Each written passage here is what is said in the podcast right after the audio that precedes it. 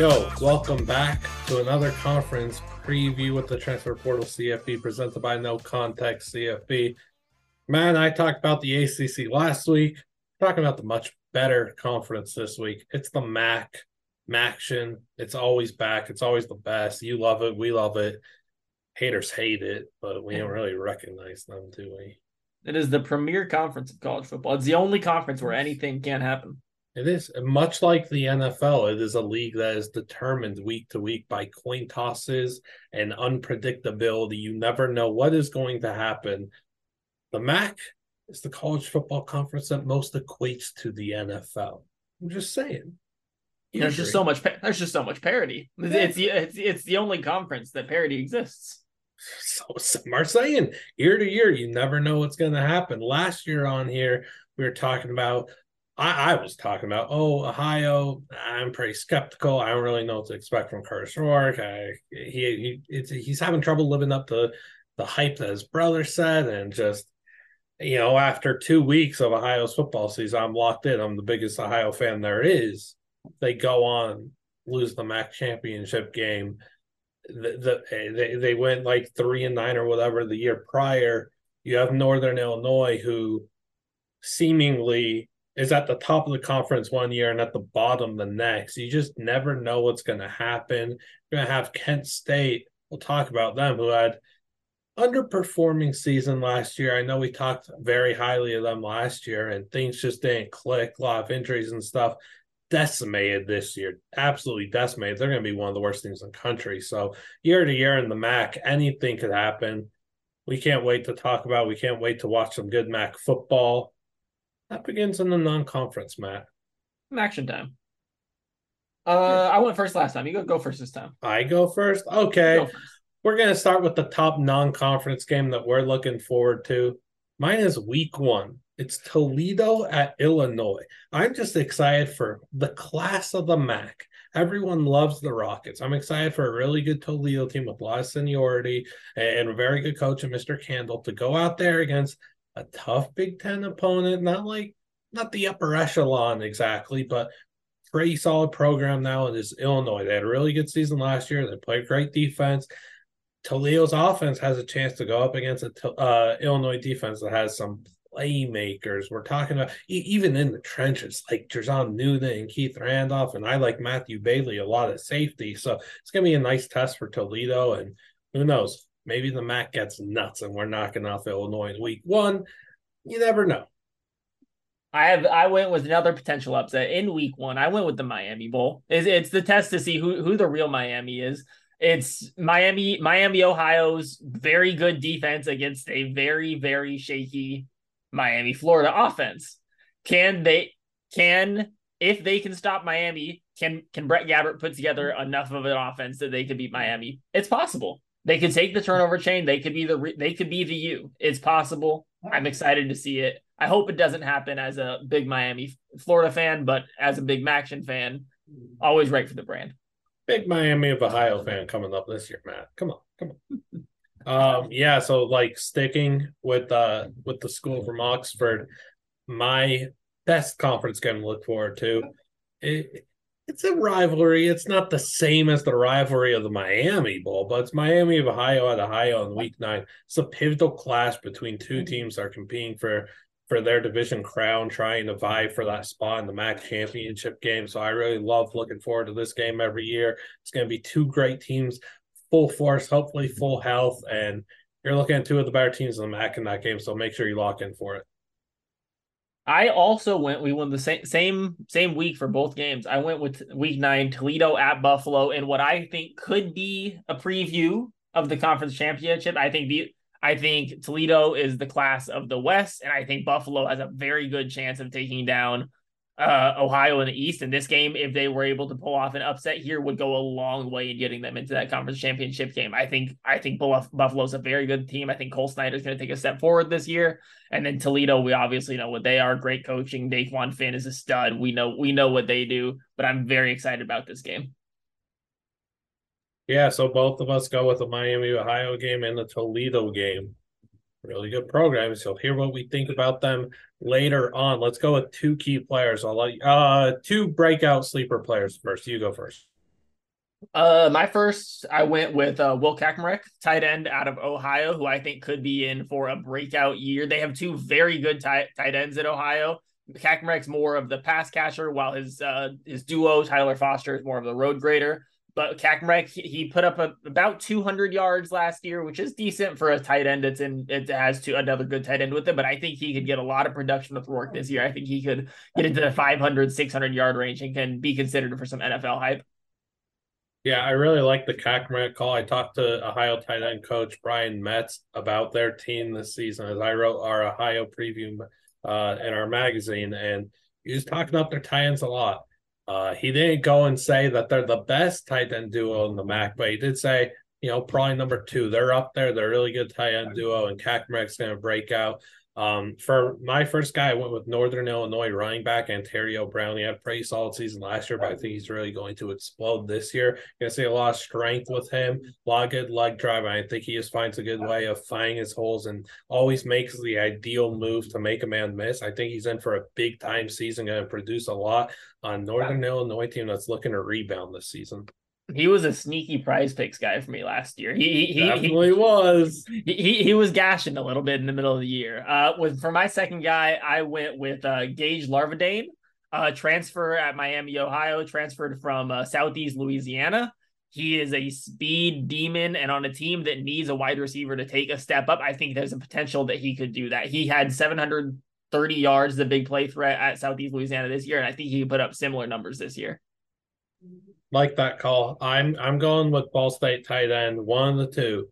Yeah, Bray Hunt. I'm going with Tanner Koziol. I feel like maybe I'm cheating here calling him a breakout or a sleeper pick, but I don't feel like he's being talked about enough at all. I mean, he did make all MAC first team last season as a freshman. We're talking about six foot seven, 230 pound beast with NFL potential. He and Hunt both have it. It's one of the better tight end duos in the entire country, you're going to see Koziol produce a ton. He's going to have more than the seven touchdown catches he had last season. I would look for double digits.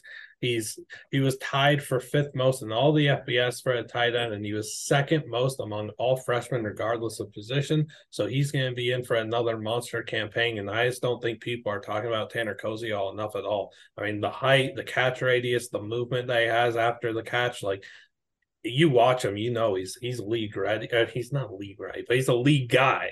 He's a league guy. The tight the tight end group is very deep in the MAC this year. It is much unlike the uh, Sunbelt. uh, sorry, Sunbelt, for taking a shot. at You, I'll be uh, also previewing your conference, so look forward to me slandering your Titans. It's a stride. They didn't deserve that. They didn't deserve that. I'm sorry, Sunbelt. Please, I, I apologize. Key players, Matt. Key players. Uh, my first. So key players. Uh, again, we're talking about guys that aren't, maybe aren't, aren't stars, but guys that are gonna be very important to the, the success of their team. And the guy I went with first is uh Boobie Curry, wide receiver out of Buffalo. He's someone, if I remember correctly, you liked a lot early at Arizona. I did, I did. I he didn't get to see the field enough and he, he didn't see the field a lot that last year, but the Buffalo lost a couple receivers this year, and I think he's going to be able to step on the field. And I think if he and Cole Snyder can form a good connection, I think there's a chance he steps up and is a wide receiver one for that offense this year. Yeah, you know I love that call. Uh, for my one, for my first key player, I did go with the star, but again, this is someone that probably doesn't get talked up enough. It's a day two potential pick in Toledo corner Quinyon Mitchell, who made first team All MAC last season and even was a second team All American per Walter Camp, Phil Steele, PFF. Like this guy is an absolute dog. Sticky in coverage. He doesn't give you any room to make a move, to make something happen. Boy, have six interceptions last year, if I'm not mistaken, with with uh he had he had four interceptions in that one game, if I'm not mistaken, as well, two pick sixes. Quinyon Mitchell's a dog. I've been talking him up for a long while now, even before his breakout game. So look out for Quinyon. He he's definitely a stud. Uh, like easy easy draft potential should be should go early. Uh, my second guy, I went with quarterback, which we, we haven't gotten a lot of here, but uh, Bert, Bert Emanuel Jr. out of CMU. I think if he if he takes a step, if he can be any so we know what he can do with his legs. He's phenomenal with his legs. He's absolutely electric. If he can take any kind of step forward and be a passing threat, he doesn't have to do a ton, but enough that he that, that it's a threat. The, the Central Michigan offense could be dangerous this year. Yeah, I mean, Bert Emanuel Jr. Man, watching him play last year was it, it I, I don't know. It was like a fairy tale. Like it, what was happening could only be written on on a script. You would have thought just dashing through the snow like he was too in that Blizzard game. Crazy. Uh, my other player for a key player is actually another cornerback. It's Dante Kent at Central Michigan. This is another guy that I think has a lot of NFL potential. You find this very often in the MAC. You find a lot of extremely talented players that don't get talked about enough that scream NFL potential. And I see that in Dante Kent. I have with he and Quinyon since 2021. Dante is super physical, really good at breaking up passes. He times things well. He's going to bully you and he's going to let you know about it. He's he's just another really fun watch and a guy that people need to be talking about more. I would also even go as far as say that it is insane that Quinyon and Dante and even Bert Emanuel Jr. to an extent didn't, you know, receive how didn't maybe get poached you know, maybe they get poached by another school via the transfer portal. I'm pretty surprised that all three of them are still at their school and ready to play in the MAC this year. I'm glad, but I am surprised. I, I think if, if Bert has the year I expect him to, I, I think he'll be gone next year. As he, he's oh, only yeah. he's only he's only a redshirt sophomore this year. There, there, there's there's teams out there that could use that. Yeah, if Bert balls out of the game, he's looking at a nice Power Five job somewhere. Like you could you could definitely see him at like a UCF. So what are we moving on to now? Just team stuff? Teams, that's where we are. Okay, so we're gonna go in alphabetical order because that just makes sense, doesn't it? Mm-hmm. That means we're starting with the most exciting team in the MAC, the Akron Zips. Ooh, Akron. Don't worry though. Akron is not as bland as you would think. Alex Adams as an exciting receiver. You've got the incomparable DJ Irons at quarterback. This is an Akron team that went two and ten last year, but things are looking up. Things are looking up for Joe Moorhead and his group. This is a team that um they they won two games last year, Matt. And uh, I think they'll win more this year. Not maybe not a lot more, but I think they will win more. The total is three and a half obviously the the the on offense it's the Irons Adams connection that's the main show. What they need in order to keep that connection going is the offensive line to play bad better. It was significant it was one of the worst in the country last year. They were 130th in the country in sacks allowed ahead of only Colorado State. And if you're ahead of only Colorado State in something that is not a good thing. You want to be far away from Colorado State in any stats but the the, the O line was bad last year and lost two starters. So and they didn't bring in much help in the portal. So they do have a ton of O line on the roster who have in game experience, but none of that, not a lot of starting experience. Yeah, we'll see if some guys could break out and play really well for them. Um, I, I mean, looking at looking at the Akron schedule, what jumps out to you? And our, uh, I also kind of forgot to shout this out, but we obviously have a college football season preview magazine, nine ninety nine, best deal on the market. I won't go into detail about selling it, but you can find our Twitter and stuff. Our uh, our writer Dave, who was on the Mac podcast preview last year, had a ceiling of six and six for the Zips, floor of zero and twelve, realistically four and eight. Jumping out the schedule, the thing that jumps out to me is they have a tough non-conference. Outside of Morgan State, they have a tough non-conference schedule. Temple, Kentucky, Indiana. Kentucky and Indiana probably chalk those up as losses. Morgan State should win that at home.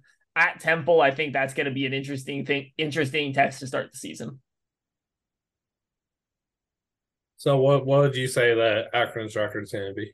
My prediction, what I wrote down was three and nine. I I think they improve. It is an improvement from two and ten. You cannot deny that. That is more wins. That that is a more wins, but it is under their win total, which you would classify as a disappointment. I'm gonna go four wins.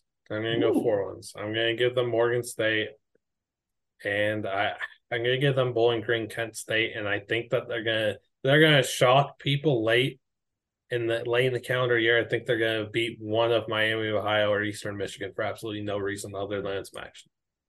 Oh, well, that that's what happens in the action. it needs to happen for Akron. They're looking for a spark and they really get the ball rolling for 2024. So uh, we're we're on to um. Wait, did you want to say something? No, that's good. I was just I was just gonna say. Now, are you good to move on to Ball State? Yep, yep, yep. Brady Hunt Tanner Koziol, and we'll meet the rest of the Ball State. Yeah. Uh, lots of new faces at Ball State. The QB competition should be interesting. They they haven't really announced a starter yet at, at all. The the two guys are uh, Layne Hatcher, who I think is going to win. He has the better arm of the two, but I it's going to be interesting to see who lose out. And then obviously losing the best running back in the MAC and Steele to UCLA hurts. But they getting the second best in Marquez Cooper really softens that blow. Yeah, the fact that Marquez Cooper transfers from Kent State and stays in conference was very surprising to me. I thought he would have got an opportunity elsewhere at a bigger school, but you know, it it could be because of his height. It probably is because of his height, his size that he stay there. Um, if I'm not mistaken, five foot six, five foot seven is for Marquez Cooper, but lightning in a bottle. It was obviously fun watching him play for Kent State because he truly embodied what a golden flash is. We'll see him now tear it up in Muncie. He's a very exciting talent. Also, like Ethan Kroll on the O line, I think Ball State's got some pretty solid pieces. You have again two two NFL capable tight ends. Marquez Cooper would be an NFL guy if if we threw away the fact that he's like five foot six, five foot seven. They they've got a lot of really good players on this Ball State team, and you know the win total's four and a half. I just think that's too low. The, the defense is going to be interesting last year because their secondary was pretty good last year, but they obviously lose two DBs to the NFL in uh, uh, Nick Jones and Uchenna Uzodimma. But they they have a really exciting D line. I like Cole Pierce, Sidney Houston Jr., Kyle King. All those guys are really good on the D line. All those are guys that can get four or five sacks this year. And if they, if they can if they can rack up rack up some sacks, the defense can be good. So I think I do personally think four and a half is a little low as well. I went with five and seven, but I think six and six is very doable and get into a bowl game. So what what wins do you have for them? I assume Indiana State is well, where I, it begins. I'm upsetting Georgia week two, obviously. Oh, of course. Uh, Indiana State, Georgia Southern. Uh, I have them. Kent State, uh, Northern Illinois. Nah, I have them beating Central Michigan at home, and then beating one of Western Michigan or Eastern Michigan away, probably Eastern. Probably Western. Probably Western. Yeah, I, I would have them being Indiana State. I think I think Georgia Southern will be them, so I'll have one three out the gates. Western Michigan is two. Uh Bowling Green is three. I would give them Kent State at four. So I have them at four. I still think the win total is low though. It's just they've got a really tough schedule. Like you've got Kentucky and Georgia off rip. Like you're starting 0 2, and that's why these win totals factor. I, I like, Vegas, I, I guess like Vegas is good at their job. Yeah, they really are. Uh, crazy that they are assuming Kentucky and Georgia are going to be losses for Ball State. Absolutely wild that they'll see like a, a Kent State Georgia type esque battle as we did last year. But yeah, I don't know. I'd probably say five wins for Ball State. I feel like they could pick a game off that we're not expecting. Uh, it, could obviously happen in this conference. Maybe Toledo falls flat week seven. It wouldn't be out of the round. I, I think they, if you look at it, they have four games that should be wins, and then they maybe steal one or two more at home. Is, is, is how we look at the season. Right. You know, Clayton Coll leads that defense. Really good player. Um, we'll have to see what else. Who who else? Ball State finds that steps up. That's super important. There's a bunch of new players year after year that pop up in the MAC, and we're introduced to them, and we become fans for life. We'll move on to Bowling Green, Scott Loeffler's team.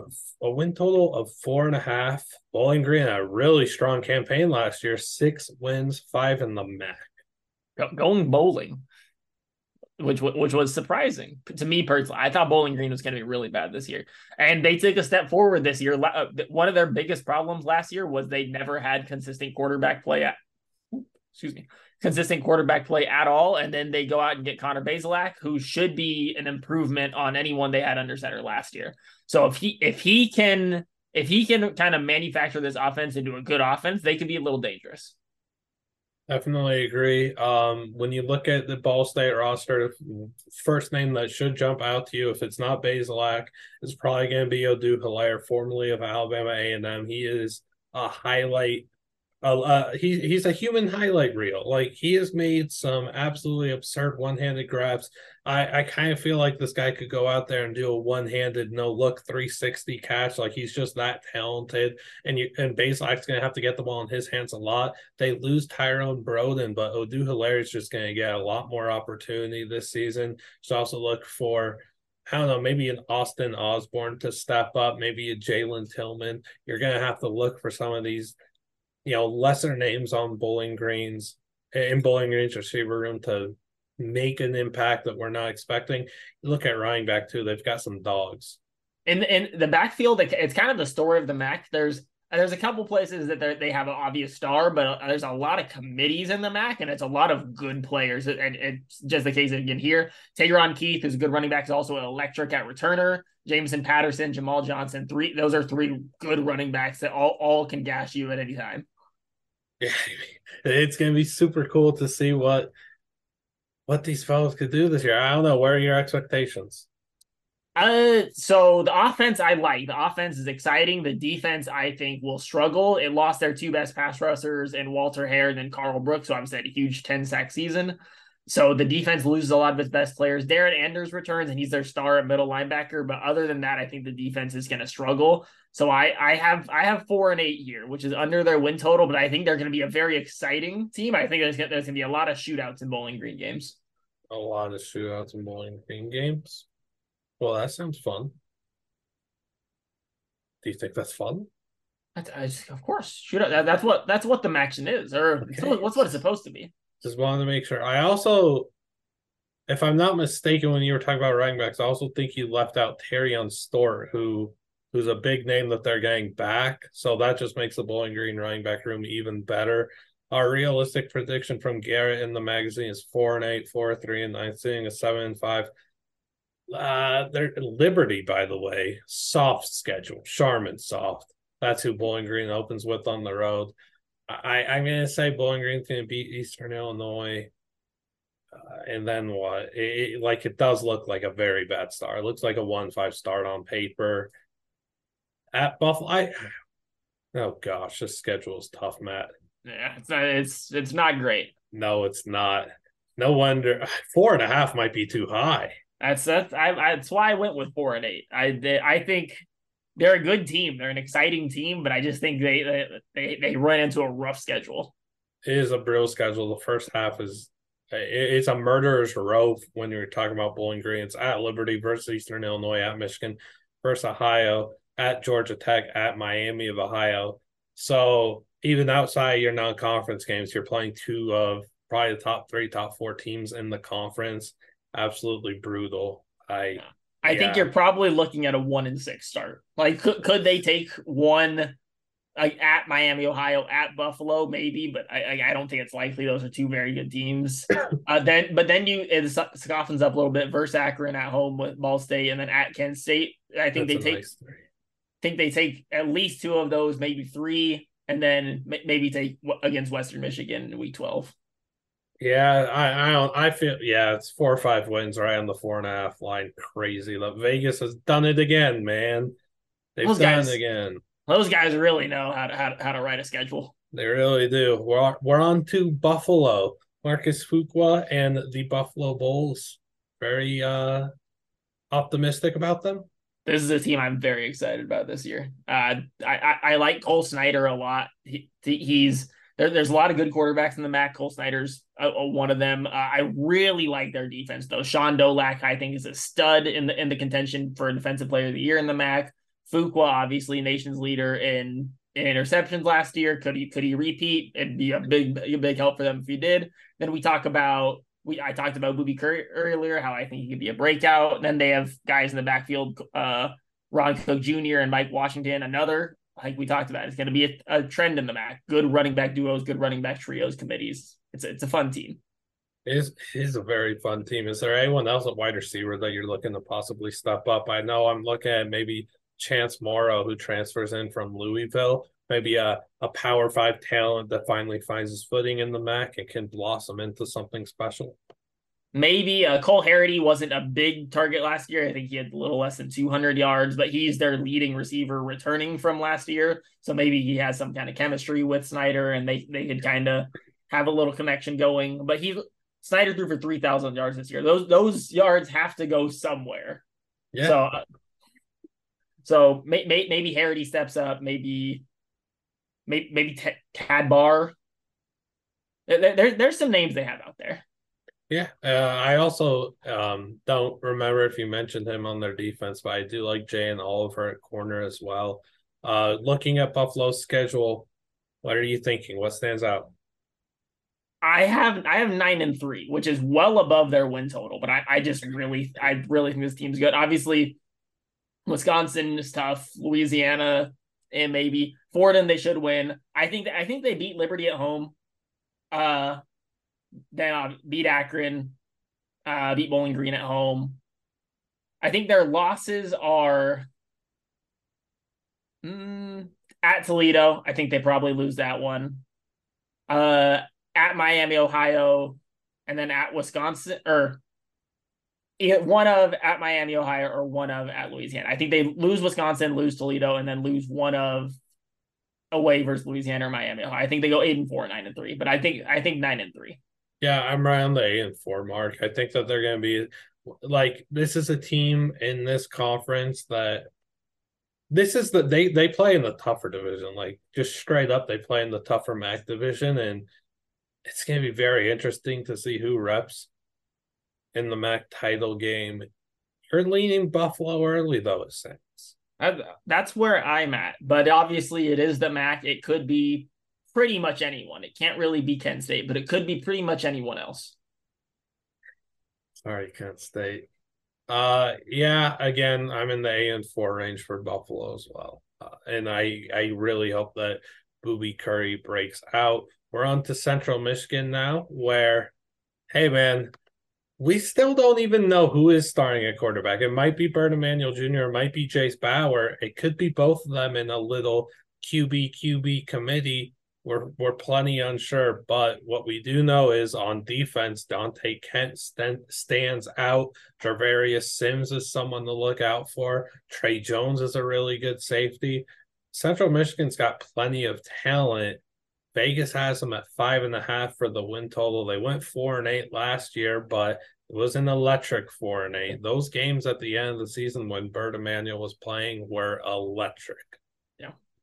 I I only hope that they let Bert Emanuel play. May, may, maybe do a little a little two QB system where if if we need if we need like a third and twelve, we could put Jase Bauer in. But let let Bert Emanuel cook. Let let let him do. Let him be exciting. Let him be fun. Uh, the defense you talked about, I think I think a name you, you might have missed was Kyle Moretti, very good at linebacker. Uh, the, the Rob the Robb Akey system is a very fun defense. They they play they're extremely fast to the ball and they're really physical. So I think that their defense should be good. And if the offense can click, obviously it's a big if with whether Bert takes that step forward, whether whether Jase Bauer maybe, maybe breaks out, maybe he's a stud, maybe he slings the rock around. But it the, I think the defense will be pretty good. I think the offense is going to be the question mark there. Mm-hmm. And it's the um, post Lew Nichols era, man. Kind of uh kind of sad to see him go. Yeah, uh, that's another interesting thing there. Who steps up at running back? Marion Lukes would probably be the person you'd expect, but again, it's a team that has multiple guys back there. Miles Bailey's back there as well, so it's going to be interesting to see who steps out at running back. Yeah, um, looking at the schedule, you start with Michigan State, New Hampshire, Notre Dame, uh, South Alabama.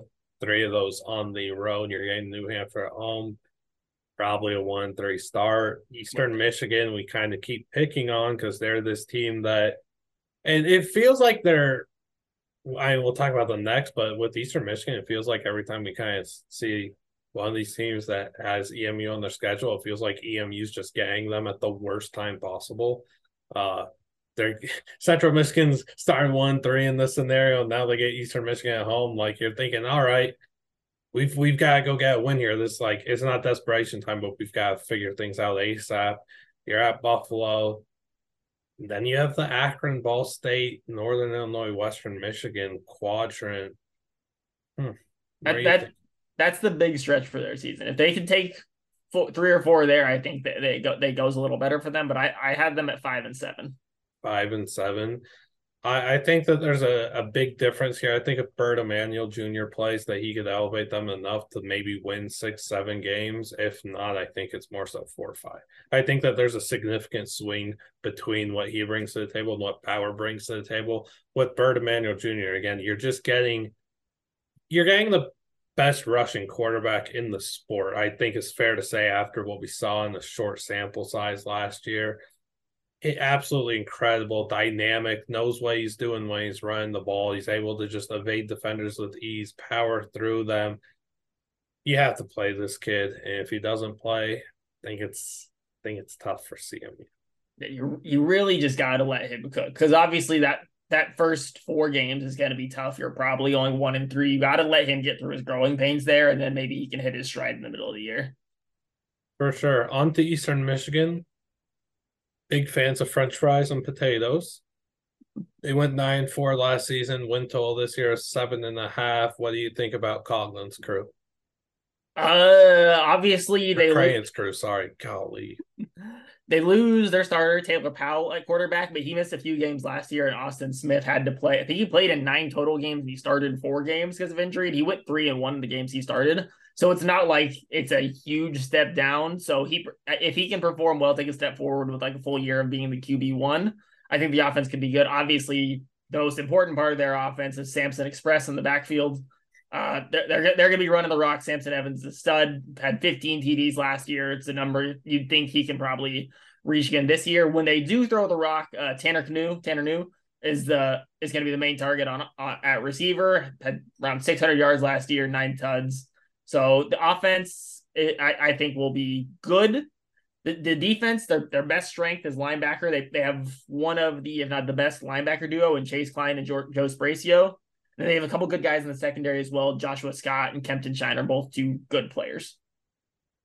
Yeah, and they lose some big names from last season. You talked about Taylor Powell's in the CFL, Sidy Sow, Jose Ramirez, uh like they lost some key guys. Um Dylan Drummond, Drummond yeah, Hassan Beydoun. Like it's gonna be really interesting to see how they I because expectations might be too high for a team that lost so much key talent from last year's team.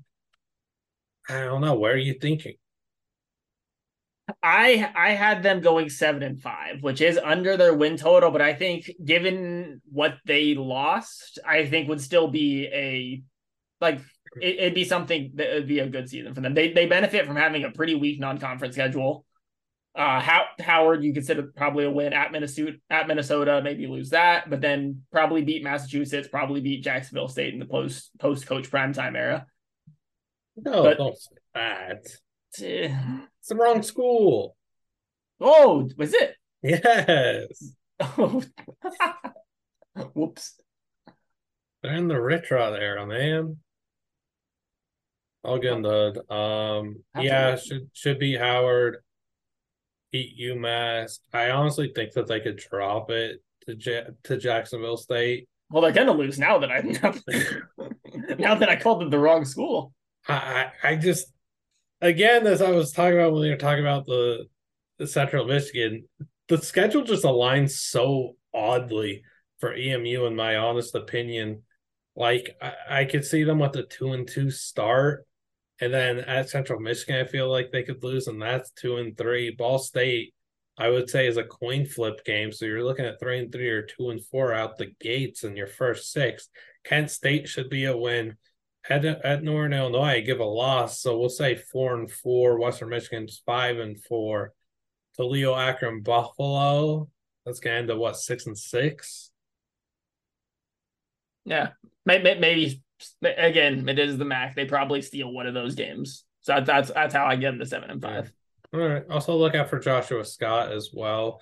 We'll move on to our next team. Um, yikes! It's Kent State. They were they went through the most devastating offseason that any team in college football had to deal with.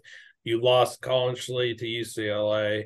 You lost Marquez Cooper to an in-conference opponent. You lost Devontez Walker to UNC. Dante Cephas to Penn State. You lost your head coach to take an offensive coordinator role at Colorado. You lost a whole lot more that we can't even get into because this team's going to lose a lot of games this year, and that's what we need to focus on. I was very high on Kent State last year in the flash fast offense. They went five and seven. They should have done better. They under exceeded, dealt with injuries. Now I don't even know where to begin. The win total's two and a half, and I think that's too high. Uh, I I would agree. It's it's it's never easy to win in college with a first first year head coach. Then on top of that, a new quarterback, new number one wide receiver, new running back, uh, ten of your sixteen players who played significant snaps on defense gone. It's just it's gonna be a rough go for the Golden Flashes. It, it to call it a transition period is nice. It is it's just gonna be a bad year of Golden Flash football. Bloodbath. Yeah. Yeah, they're gonna get picked on a lot.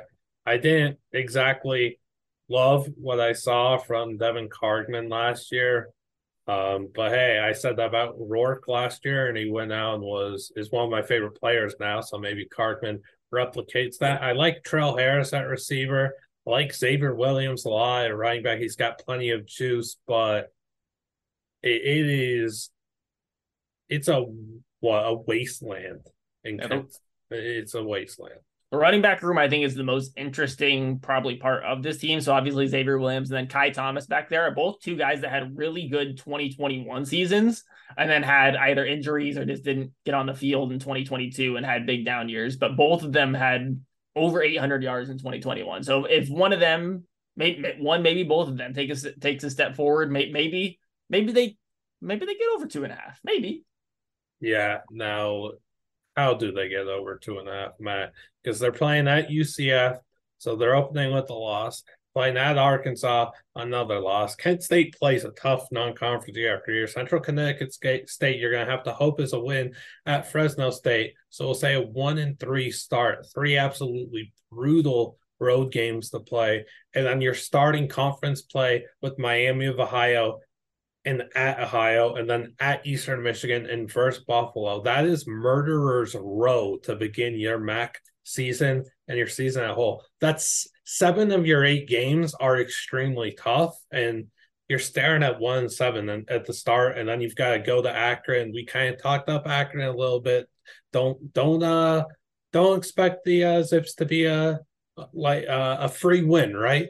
So like Akron's going to be a much better team than people expect. It's going to we we already talked about them. Whatever. Bowling Green's like another team that's probably just better than Kent State. Ball State, I don't think they're going to win Ball State, and I don't think they're going to beat Northern Illinois. I think there's one team on there, and it's Central Connecticut. I think the one team that they win is the FCS team that they.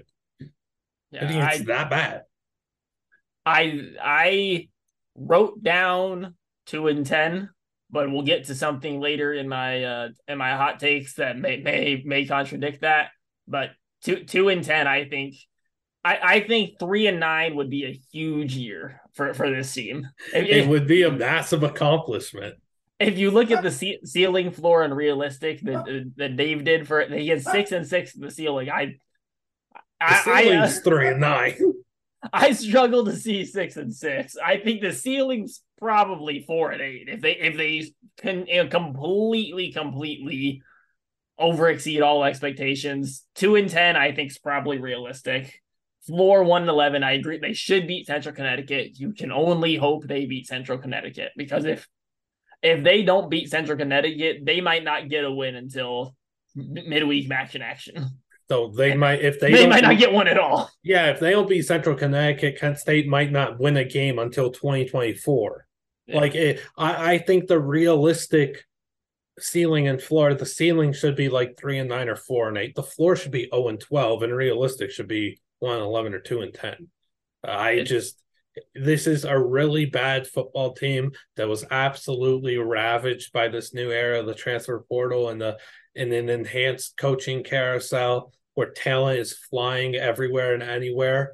And this is the team that got picked on a the lot. The probably probably the most in the country. It's very this is the these are the repercussions. A new staff comes in here and they have to deal with this. And if they defy logic and they win three, four, five, six games somehow, like if they win three games, I think it's an accomplishment. If they win four, I think they've won the Super Bowl. If they win five and shrine this team into the Kent State Hall of Fame, if they win six and go bowling, this is the best team in college football history. This they they're going up against a more just more loss than I think it's in terms of like what they're losing, like losing a head coach, losing quarterback, losing a running back. Obviously, those are more influential than losing like a couple of linemen. If if they're able to go for it, it's it's a massive, un, yeah. un massive is understating how how good that of a season that would be for them. It's not even like that they has lost a quarter. Like they lost a a power five quarterback in Collin Schlee who goes to UCLA and will compete for a starting job. They lose an all conference running back. They lose two NFL talent, like two N- caliber, two NFL caliber receivers in Devontez Walker, who could I think could be a first round pick, and Dante Cephas, who could be a day two pick. That is gargantuan talent to lose. And then the OC, uh, sorry, the head coach Sean Lewis, who who's built this program, who has implemented the flashy and the fast offense, and he goes and takes it to be with Deion. It's like it's just brutal. So I feel bad for Kent State. This is this is tough. They don't deserve this, but yikes, man. Um the when we're talking about the toughest schedule in conference uh, when we're talking about the toughest schedule in college football, and you actually factor in who the team is that has to play these opponents, I think Kent State has the toughest schedule in college football because of what their talent is compared to who they're playing each and every week. Yeah. You, ain't the SEC, but it's like, I don't know, it's like Bishop Sycamore having to play a Big Ten schedule it's it's gonna it's gonna be rough. Uh, I, I, think that's that's enough. That's enough sad times. yeah, sorry. We'll I think we to, should move on yeah. Miami, Ohio. Yeah. Should, should have a little more optimism. The the Royal Gabbert family. It's Brett Gabbert and the Miami of Ohio Redhawks. Yeah. Uh, I so their offense was a struggle last year, which was the biggest biggest downfall for this team. I think getting Brett Gabbert back from he had the injury riddled 2022. If he has a fully healthy year, the offense should be much better than they need him to in order to have an exciting offense. I think Joe Wilkins Jr., the Notre Dame transfer, is a very exciting transfer. I think I think he he has the potential to be a number one or number two guy in this offense.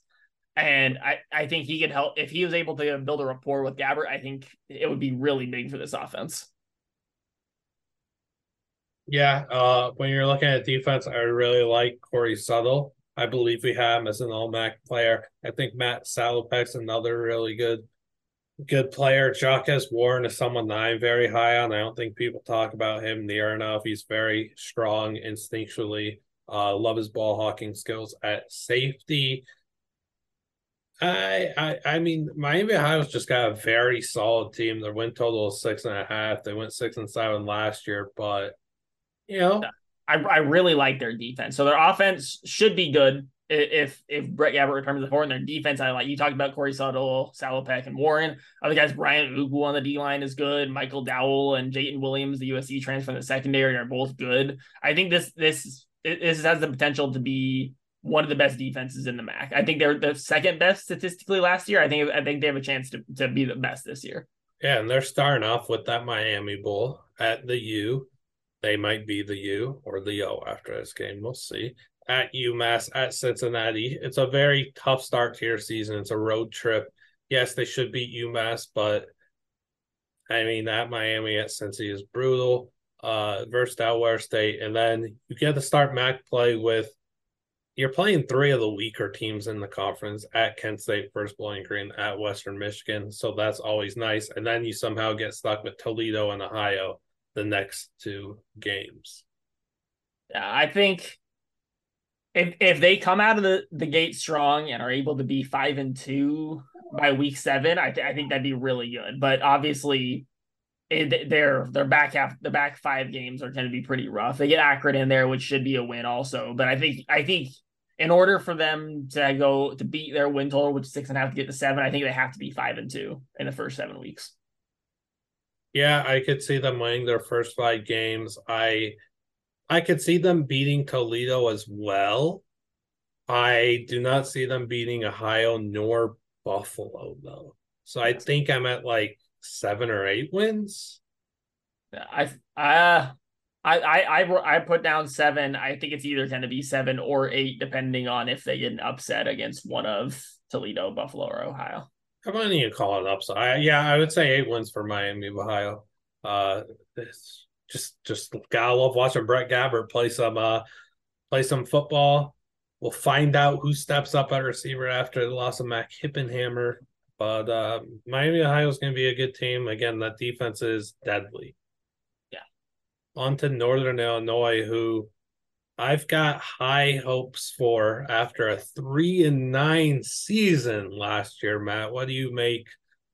I'm gonna let you cook here because you you You're were talking up you were talking up Northern Illinois during the ACC preview, which for, I don't even, yeah. even know how they got involved, but you you yeah, were talking that, them up, so I'm gonna let you cook here with Northern yeah, Illinois. Yeah, that happened. I like Northern Illinois a lot, as we've spoken about a ton already.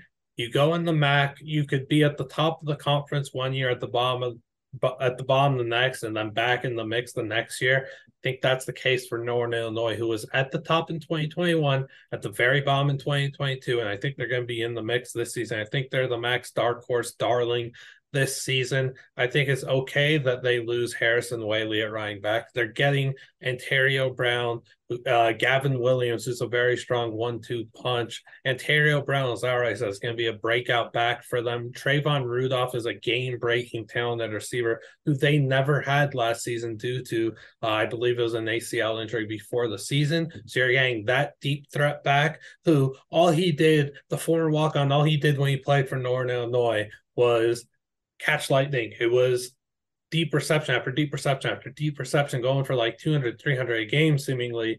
So I, I really like what Northern Illinois has. And what's very important here is that this is a team that, yes, was three and nine last year, but they never had stability at quarterback. We're talking about a team that had like five quarterbacks play last season. Rocky Lombardi was hurt. Ethan Hampton was hurt. I think Cremascoli came in and was hurt, was hurt too. They always had someone come in at quarterback and get hurt. But even when Rocky Lombardi was playing, like they competed with Vanderbilt, uh, when he they competed with Kentucky and Ethan Hampton when he came in, he was still a good player. They played in a lot of close games and they just didn't win the coin tosses that they had won, the coin flips that they had won in 2021. So I think Northern Illinois could find a way to get on the right side of the ball this season with sustained quarterback play. I don't care if it's Hampton, I don't care if it's Lombardi. One of the two is going to get it done. The offensive scheme relies on the the run heavily and then just finding big plays in the passing game. So I think Northern Illinois is going to succeed, and the defense is really good too. CJ Brown's a player, Devonte O'Malley is a player. Yeah, I think I think that's the most optimistic look at this team is that they were really bad in one score games last year. They, I think they were two and seven in one score games last year. And the teams they played in like two one score games were good teams. You talked about Vanderbilt, you talked about Kentucky, uh, Ohio, they played to a one score game. Uh, Tulsa, they played to a one, one score game. Like they, they played good teams to one score games. So I think that is the most optimistic look at this team. The big question, obviously, who is going to step in at quarterback? Is it Rocky Lombardi? Is it Ethan Hampton? Uh, you would think Rocky Lombardi, as the incumbent-ish starter, would take the job, but if Ethan Hampton's able to give him a push, he was supposed he would reportedly really good in the spring this year. So may, maybe he gives him the push and maybe he he grabs that job by the reins. Yeah, I like Hampton a lot, but again, whoever they play at uh, at quarterback, I think they'll be okay with. Rocky Lombardi's been in college since 2000. You'll have his his um his confidence and leadership and just solid play or Hampton I think has more upside. I think they've had a really bad taste in their mouth since they got blown out by Akron to end last season. Uh, their win total is five and a half. I would smash the over. Mitch wrote about them in our magazine. He put ceiling at nine and three, floor four and eight, realistically seven and five. What about you? I, I had them for six and six. Okay. So I, I think uh, I think they're going to beat Boston College. So there's that. That's how they got brought up in the ACC. I think they should beat Southern Illinois. I I I could see a world where they beat Nebraska, dude. I really can. I I I I think that they'll to be safe. I think that they'll take one of the Boston College or the Nebraska game.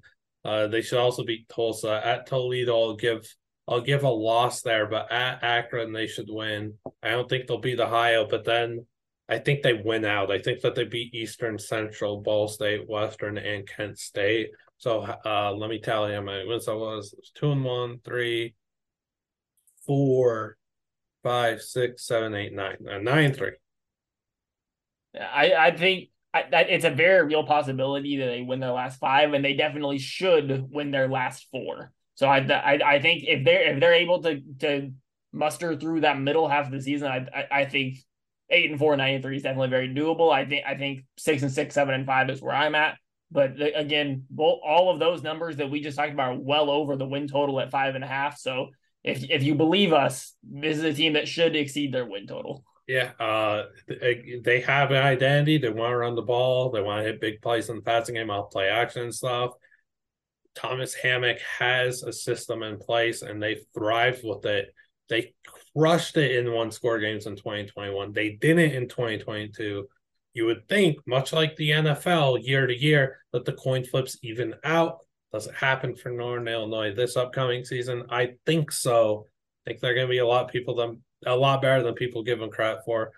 Ethan Hampton or Rocky Lombardi, whoever's throwing the Trayvon Rudolph, and Antario Brown, um, Gavin Williams, whoever's throwing the rock, they're going to be good hands. CJ Brown again, really good on the defense side of the ball as well. So I like Northern Illinois a lot. That's why I'm optimistic. Another team you're optimistic about. Oh boy, yeah. This is the we got doing this by the ABC's got this to the Liam uh back to back here with Northern Illinois and Ohio. I wrote about Ohio in our preview. I was pessimistic about them last season. I am overly optimistic about them now. I became overly optimistic about them. Probably during the Fordham shootout last year, I really started to take a liking to this team, to Kurtis Rourke, what he was doing, what he worked on in the offseason. A pristine placement of a pristine placer of the ball. Again, I talked to tight ends coach, Coach Brian Metz at Ohio, and he told me Kurtis Rourke, I have confidence in him to not only throw it through a like to throw it through a keyhole, man. Like that precise. He's throwing to Sam Wiglusz excellent receiver, just knows how to get open. Those two have an incredible connection. Uh, they're they're thinking the same things. They know what each other's going to do, what they're going to say. Uh, they they play golf together all the time. Sam Wiglusz, man, I was going to bring this up. Sam Wiglusz holds the uh, is the best golfer on the team. I believe he shot even par on Ohio's 36 par nine hole course. The Ohio Bobcats, man, they're a tight knit group, good team. You talk about Will Kacmarek, that was my breakout player on the team. We haven't even talked about the running back room, which gets O'Shaan Allison back, but Sieh Bangura is a dog. He's going to be, may, he maybe could have been like a breakout player that we talked about, but maybe he was already too good for our liking to put him in the breakout tier. Sieh Bangura is going to be seen as one of the best running backs in the group of five this season. He's going to produce at a big level offensive line is just very, very good. And that's what Ohio prides themselves on year after year as an offensive line that they could count on to push dudes out the way, let the run game get going, and help the pass game succeed. Parker Titsworth is a meme of a name, but he's a very good player as well. Intelligent, bright young man. Jay Ambiguri and Shedrick Rhodes Jr. are also excellent players that play left tackle and right tackle looking at receiver, you're gonna have to find someone else to step up. Jacoby Jones, Miles Cross stand out. Uh, and on defense, dude, Justin Bur- Burchett's a very good player. Torrie Cox Jr. is a, a, they call him Scrappy Dog, if I'm not mistaken. He's undersized, uh, but he's got all the heart and determination. He's physical. He'll let you know that he's he's making your uh your Tuesday night a nightmare, and he's gonna talk your he's gonna talk his uh but what's the expression? He's just gonna talk a lot. He's gonna talk a lot of smack. So yeah, I like Ohio a lot. Yeah. Uh, I don't have much to add on there. You, like I said, this is your team. I'm to let you cook. But another guy. Uh, so they obviously have Kacmarek at tight end. He, he's their pass catcher, good run after catch guy. Uh, Tyler, Tyler Foster is a really important part of their run game. He, it's part of why Miami, my or not Miami, Ohio's run game is so successful as those tight ends do work in the run game. It's when they get in those two tight end sets, they're able to move people off the ball. But the, the, the offense should be good. The defense should be good as well. Their secondary is very good. They have a lot of guys in that secondary. Uh, from you, t- you talked about Torrie Cox and Justin Brissett. Adonis Williams is back there. He's good as well. Uh, Roman Parodie uh, had, had eight pass breakups last year. It's a very good secondary. Yeah, uh, and Tyler Foster even caught the game winner in the Barstool Sports Arizona Bowl last season. The nice little moss they had in the back of the end zone. I also just another guy to identify would be an incoming freshman, Ricky Hunt Jr. I know that he's been making waves in the spring. I don't know how much PT he's going to get because it's a crowded running back room, but if he sees playing time this year, expect him to thrive, expect him to make a name for himself early. And Kurtis Rourke has been well ahead of schedule in his rehab since he went down last year in the the Ball State game. He and Carson Steele both got hurt in the same game. Unbelievable that happened. But Kurtis Rourke is well, well uh, beyond where he should be in this rehab. He's doing very well. He'll be right for a start of season. Where they're taking on San Diego State in San Diego, which I'm not thrilled that that's their opener because that's a pretty tough week zero game. Yeah, uh, I think they they they they draw a tough non-conference schedule. San Diego State and Ohio uh, or Iowa State in there. So I think and for you. Oh, I, yeah. So they're if if they can get through two two and two split split the non-conference, I think ten and two and nine and three they're sweeping sweeping the MAC or going one uh, eight and one and or seven and one in conference play is are both very doable. So I put them at nine and three. I think they probably it is the MAC. We said it a million times. They they probably do end up dropping one on a random Wednesday night, but uh, I think nine and three or ten and two. The, the, anything less than nine and three, I think, is a disappointment for this team. Yeah, I completely agree. I put the uh, I put the floor at six and six because, like like we said, anything could happen the MAC. What they start one and three, dropping San Diego State, FAU, Iowa State. Um, the good thing for Ohio is they avoid Toledo. That's massive. Who they should have beat Toledo in the MAC title game last year, but they didn't have Kurtis Rourke and they still almost beat Toledo. So whatever. Uh weeks five, six, and seven, you're getting Bowling Green, Kent State, and Northern Illinois. Oh, and eight is Western Michigan. So I think there's like four very winnable games there, even though I do have high hopes for Northern Illinois. Ohio's just better than everyone else in the MAC, I believe. So I my realistic is nine and three, and the ceiling is ten two. I I do think that they're gonna pick off. I, I think they're gonna get get two wins in in non conference. I hope that they beat San Diego State. I think that I, I I'm not very high on Iowa State this season. Uh, I know that there's some stuff flowing around there that could really impact their season. I think Ohio's going to beat Iowa State. I think the FAU game's tough, though, man. I'm more confident in them to beat Iowa State than FAU. Yeah, especially especially at home. Yeah, that's a tricky game. So I have nine and three for Ohio. What what was yours? Not nine and three as well. I think I think two and two in non-conference, and they dropped one against maybe Buffalo or maybe at Northern Illinois. There's there, there's a few games that they could drop. Yeah, I this Ohio team is incredible. If we didn't influence you to bet them over seven and a half wins, then I don't know. I thought we were pretty good salesmen. you you you could take uh Dequan Finn, Quinyon Mitchell, and Toledo. I this is the Dequan Finn show. He was exceptional last year and returns his top two receivers, and Jerjuan Newton and Devin Maddox. The other receiver look out for that in that receiver room is Junior Vandeross the third. He he had a very good spring, and what like one of the coaches has the ability to catch. He, he was catching everything thrown his way. He was a magnet to the ball. And then the O line was good last year and should be very good again this year. Uh, they they return. I, I think all of their starters, maybe one. They, maybe they had one guy that uh like kind of manufactured. Then Nick Rossi is the leader, his first team All MAC at tackle, and then the defense very good as well. They had the best statistic statistically the best defense in the MAC last year and was 18th in the country, which for a MAC team is very impressive.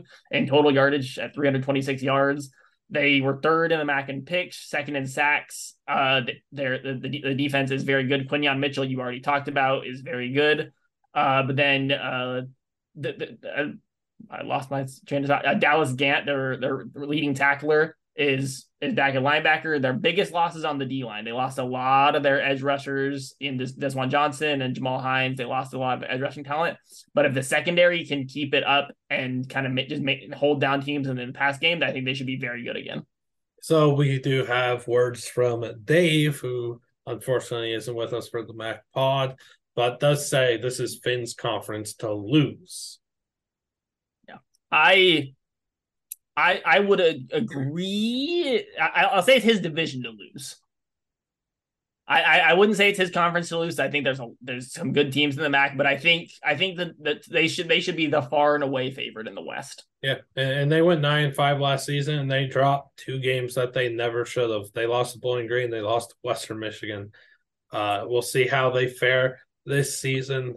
Again, it's a team that's littered with talent. All I did last year on our Mac preview pod. Well, I did a lot more than this, but I spoke up Dequan Finn a lot. I said, I say he's going to be one of the most exciting players in college football to watch. He's an extremely exciting player to watch. He is a fascinating talent, super athletic. The dive that he did at San Diego State after he got hurt last year was wild to see. He's must see TV, man. Their running backs from a stack with Jacquez Stuart, Peny Boone, and Micah Kelly.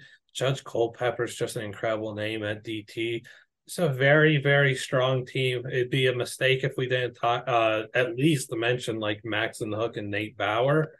Look at their schedule though. That Illinois game that you're starting with, that ain't easy. That ain't easy. But if you could pick not. that game off, that's good for the Mac. We like that. We'd appreciate that. Yeah, Illinois they were good last year, but they do lose. They they lost a lot of talent to the NFL, uh, which at if at most teams that have very good years do tend to do that. So maybe they start off on a down stretch, but uh, I think I think ten and twos for me, nine and three is the, the floor here. I I I. I don't think they should be losing less than nine games. I have them going 10 and 2, dropping at Illinois, then Hmm, where else do we see them? I'll, I'll give that. I'll say they lose at at Miami, Ohio. But this is a team that I think should go ten and two, maybe eleven and one.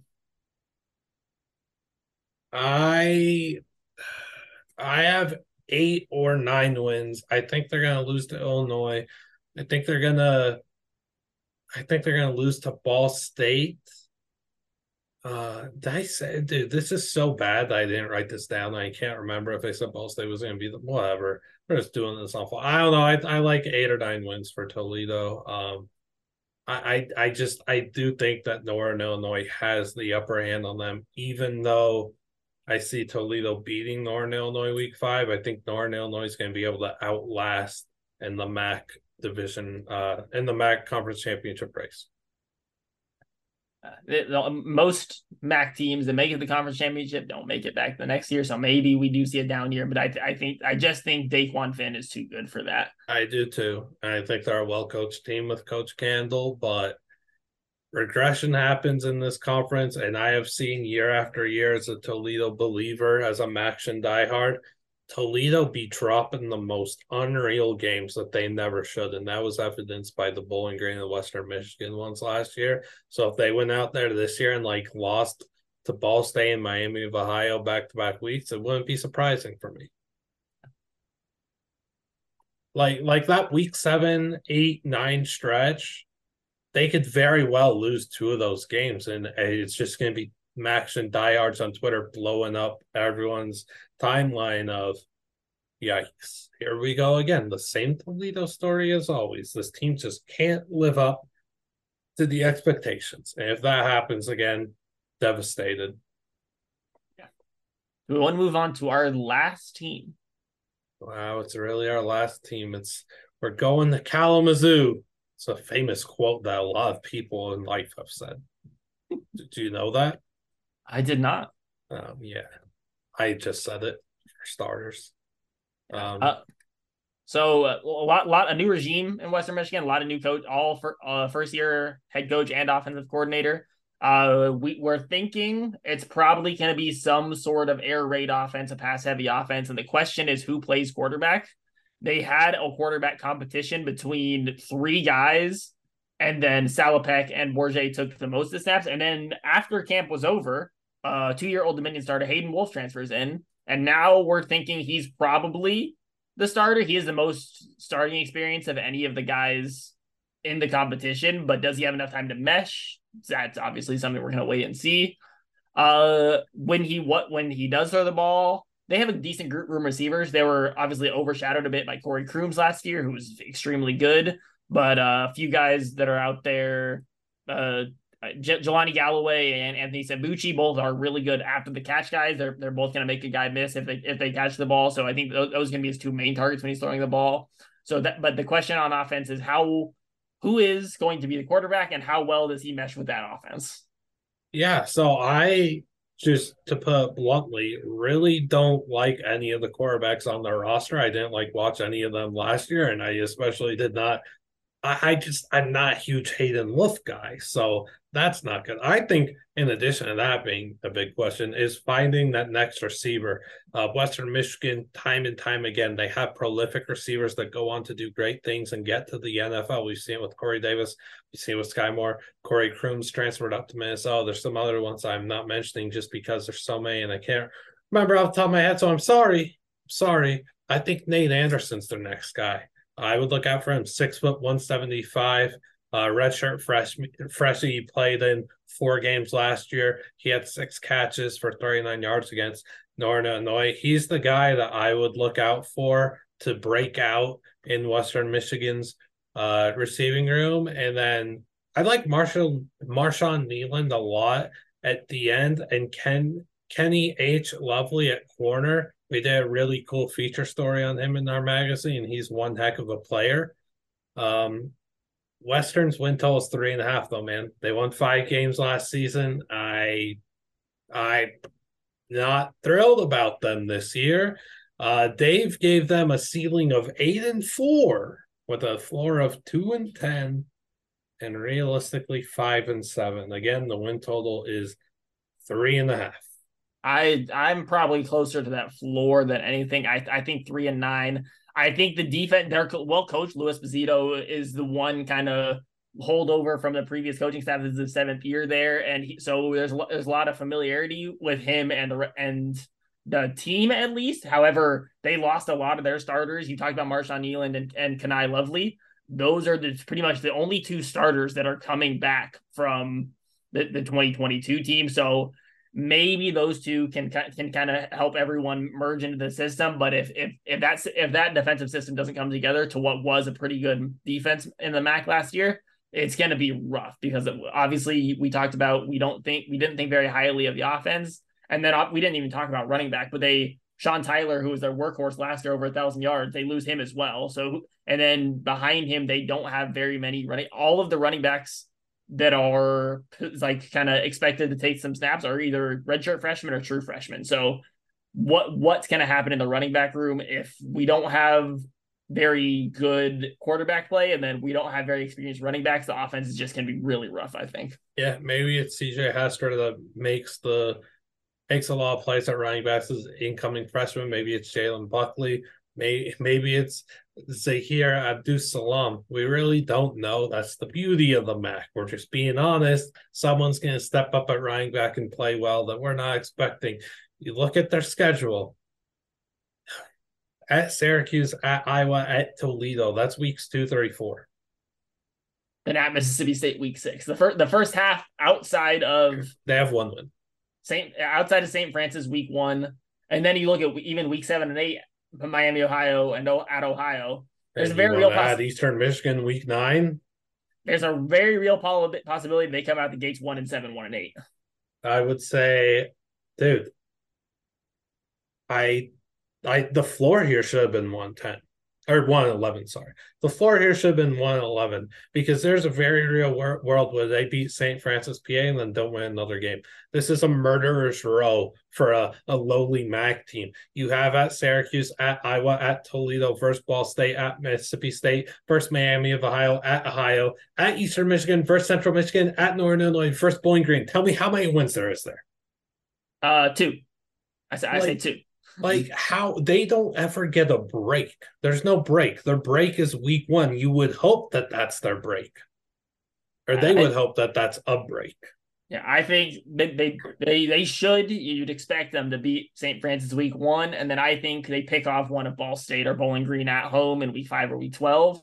But outside of that, it is not an easy schedule. No, they got they got stuck with the second hardest schedule in the conference. The other one, obviously, Kent State.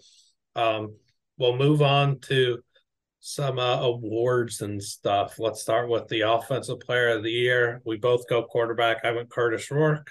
I went Dequan Finn. They're, they're the two most exciting quarterbacks in the conference. Uh, except, well, two two most exciting throwing quarterbacks of the conference. The most exciting quarterbacks of the conference is of course Bert Emanuel, but okay, okay. Defensive player of the year, I went Quinyon Mitchell.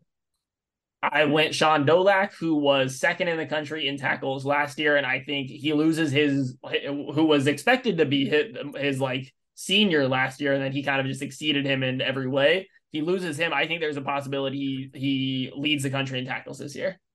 Coach of the year, I went Thomas Hammock. I went uh, Maurice Linguist with Buffalo. I like like I talked about. I expect Buffalo to win in the East. So if I expect them to do that, he should probably be Coach of the Year. Yep, and uh, blah blah. What's the championships? Yes, the MAC. Wait, hold on. The MAC championship. You have. But I, like, like I said, I had Buffalo winning the East, and I think Toledo's the class of the West. I have Buffalo beating out Toledo in the championship game. I, I have Ohio being Northern Illinois in the MAC championship four completely different teams than that, as it should be in the MAC championship.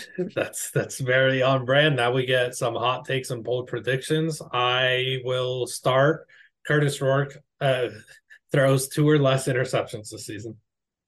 Very possible. Very possible. Like we talked about how accurate he is. Uh, at my first one, I went Boobie Curry is a clear wide receiver one and goes for over 800 yards. Okay. Number two, is that um, Northern Illinois wins at Boston College or Nebraska. They'll take one of those two games. Uh, we talked we talked about how high you were in Northern Illinois, so that's not expected. You went with a high. I went with an extreme low. I went uh one of Kent State or Western Michigan loses win loses all twelve games, wins zero games. Yikes! That's not good. I would agree with that. I think that's very fair. Um, I I want to go with I'm going to go for something crazy here. In the top 25, there will not only be one MAC team that makes the top 25, there will be two occasions this season where we have a MAC team ranked. Two different MAC teams that get ranked in the same season. I think that's very possible with we talked about three very good teams. You and even then you had Northern Illinois exceeding the teams I talked about. I say Buffalo, Buffalo, Ohio, and Toledo are what I would say the three best teams. If you have Northern Illinois being in the championship, you expect them, them to be up there as well. So there's four very good teams in the MAC. I think it's a real possibility. Uh, my last one, I went with another stat one. Uh, Bert Emanuel Jr. runs rushes for over 1,700 yards on the ground. I, I, He's playing you, a video game. If you look at his, so we take out the first game where he started, or where he, he came in about halfway through, and you look at just the last three games, he ran for 478 yards. Divide that by three, you're getting 150. Multiply that by 12, you're at 1,800 yards. So he was on pace in the last three games for 1,800 yards. Now, obviously, teams know what to expect with him now. Maybe he doesn't get the full time there, but I I think I, I, if he gets the chance to play all 12 games, I think there's a very real chance he he puts up at least 1500 i say 1700 yards on the ground. Love it. That'll do it for our mac preview. I hope that you enjoyed all our action action. Please check out our college football season preview magazine 999 you can find it on twitter at tportalcfb at no context cfb we're watching on youtube make sure to like and subscribe. Apple or spotify please rate rate us. Five stars like us show people the links and help them uh, start listening to us and all that good stuff. We appreciate y'all. Hope you enjoy the rest of our conference previews, and we can't wait for college football to actually start so we could stop uh, trying to predict stuff. We want to talk about what's happening. Yeah. We want to be right already. We want to be in the action. We are the